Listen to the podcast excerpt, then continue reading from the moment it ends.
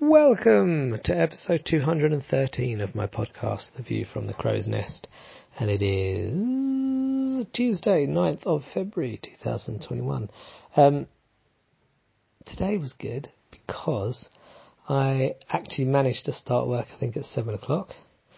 Um, and I woke up around 6 and then got out of bed half 6. Started work at 7 o'clock and actually managed to fit in um, the first hour was writing. Um, so working on my screenplay one night in Soho, second draft of my screenplay. And it's a bit of a psychological barrier to get started as it often is. You know, starting's the hardest thing, or restarting. And I noticed the last time I opened it was 25th of September last year, so it's taken me like four months just to open the um, script. But I did it, and I spent an hour, and um, it was good. I made good progress. I went through about a third of the script, um, doing the, the edits that I wanted to do, basically just to the, the dialogue really. Um, couple of little plot points that I need to just smooth, I could make better.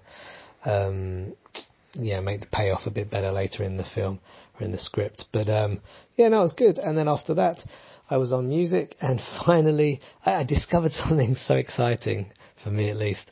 Um, there's a thing in music, so I'm working on a song called "Take what you want, I think, um, from uh, my album A Blind Eye to Love, and uh, there's there's two types of entry for music, if if you will. One of them is um, analog or acoustic instruments, which you might plug in and uh, play, and they're recorded as like waveforms. You might have seen them. They're the kind of things that go up and like a wave that goes up and down showing the, the sound.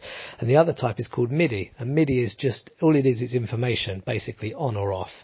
And um, MIDI itself doesn't make any noise, but the information in it um, triggers sounds in other things that are usually digital, can be analog as well. But um, so with MIDI, you have huge control over where you place those notes, and you can make the computer divide up a you know bar of music perfectly into whatever divisions you want and place those notes exactly, etc. And there's a thing called quantize, which is where you basically just press a button on the computer and it will automatically move the MIDI notes to the timings that you want. So all of a sudden, if you play a bit sloppy, as I often do with things like piano, um, if I've done it MIDI, then I can straighten it up so it sounds more rhythmically correct. Today I discovered there's the same functionality for audio, for like, um, you know, if I plugged in a guitar and I'm played something, I can basically just press a button and it will move it into time. And that's a bit of a revelation for me. I, I never knew I could do that. I don't know what version of the software I use they started that. It might have been six years ago and I didn't even realize. But, um, so that was very exciting because basically what it means is I can take the bass guitar, the electric guitars, and the MIDI parts, keyboards, etc., and I can make them all really lock together um, so they sound much more um, uh, tight. Is exactly the word. So um, that was a great discovery, huge discovery. I cannot over overstate the discovery of hugeness that that was.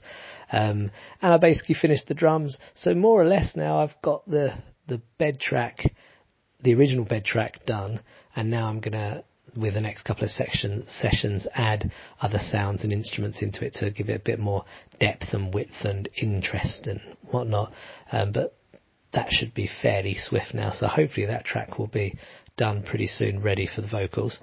And uh, then I'll only have, I think, one or two more tracks on the album to do, and then the vocals for them all. But you know, it's getting there. So again, my process, one hour on the writing was great. One hour on the music, that was great.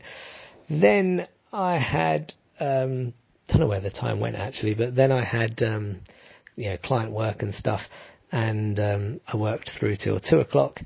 Didn't get you know as as as far into the work as I'd want to. You know, there's still stuff that's pressing, client stuff. Um, you know, I feel like it's just a a constant thing with me. Oh, I didn't get what done what I wanted to. I didn't get what, um, and you know, I could have worked longer hours for sure. Maybe I need to bring someone in already. Maybe not. I don't know. But at the moment, at least, you know, the quality of work I'm doing, I'm pleased with.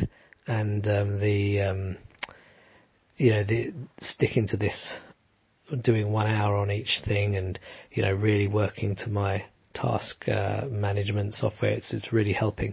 So definitely continuing with that, and then finished at two to go and have lunch and spend some time with the family in the afternoon.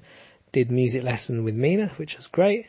Um, and a little, little play with Leonardo, although um, he, uh, by that point, I think he was a bit played out and he just wanted to chill a bit and watch. um, but at least I, you know, started to make that routine, our new routine, a bit more concrete. Um, and the thing is, even if, you know, there'll always, as I said earlier, there'll always be more work for me to do. I'll never get through what I want to get through, etc. So the really important thing is actually, if you've got a routine, a schedule, to stick to it and use the confines of the routine to better manage the work that you're doing within whatever the working periods are. Because if one thinks, oh, I can just push it back another hour or two, I'll just work another few hours, then I will. And then the routine will just unravel. There's kind of no point in it. So, um, yeah, trying to be disciplined and um, put the pen down, as it were, at two o'clock. We'll see how long this lasts for. Um, maybe it'll be permanent. Maybe I find that I'm really not getting through enough work, especially with client stuff, and we need to make changes. But that's the whole point of trying something new, seeing what works, and you know, adjusting accordingly, and hopefully finding something that works for a while or for a long while. So that is the view from the crow's nest. It's 9:30. I'm in bed, so that's this is good. And um, tomorrow we'll uh, have another crack at it all. What have you had a crack at today? You can let me know on Twitter at Romeo Crow, or you could leave a voicemail on the show.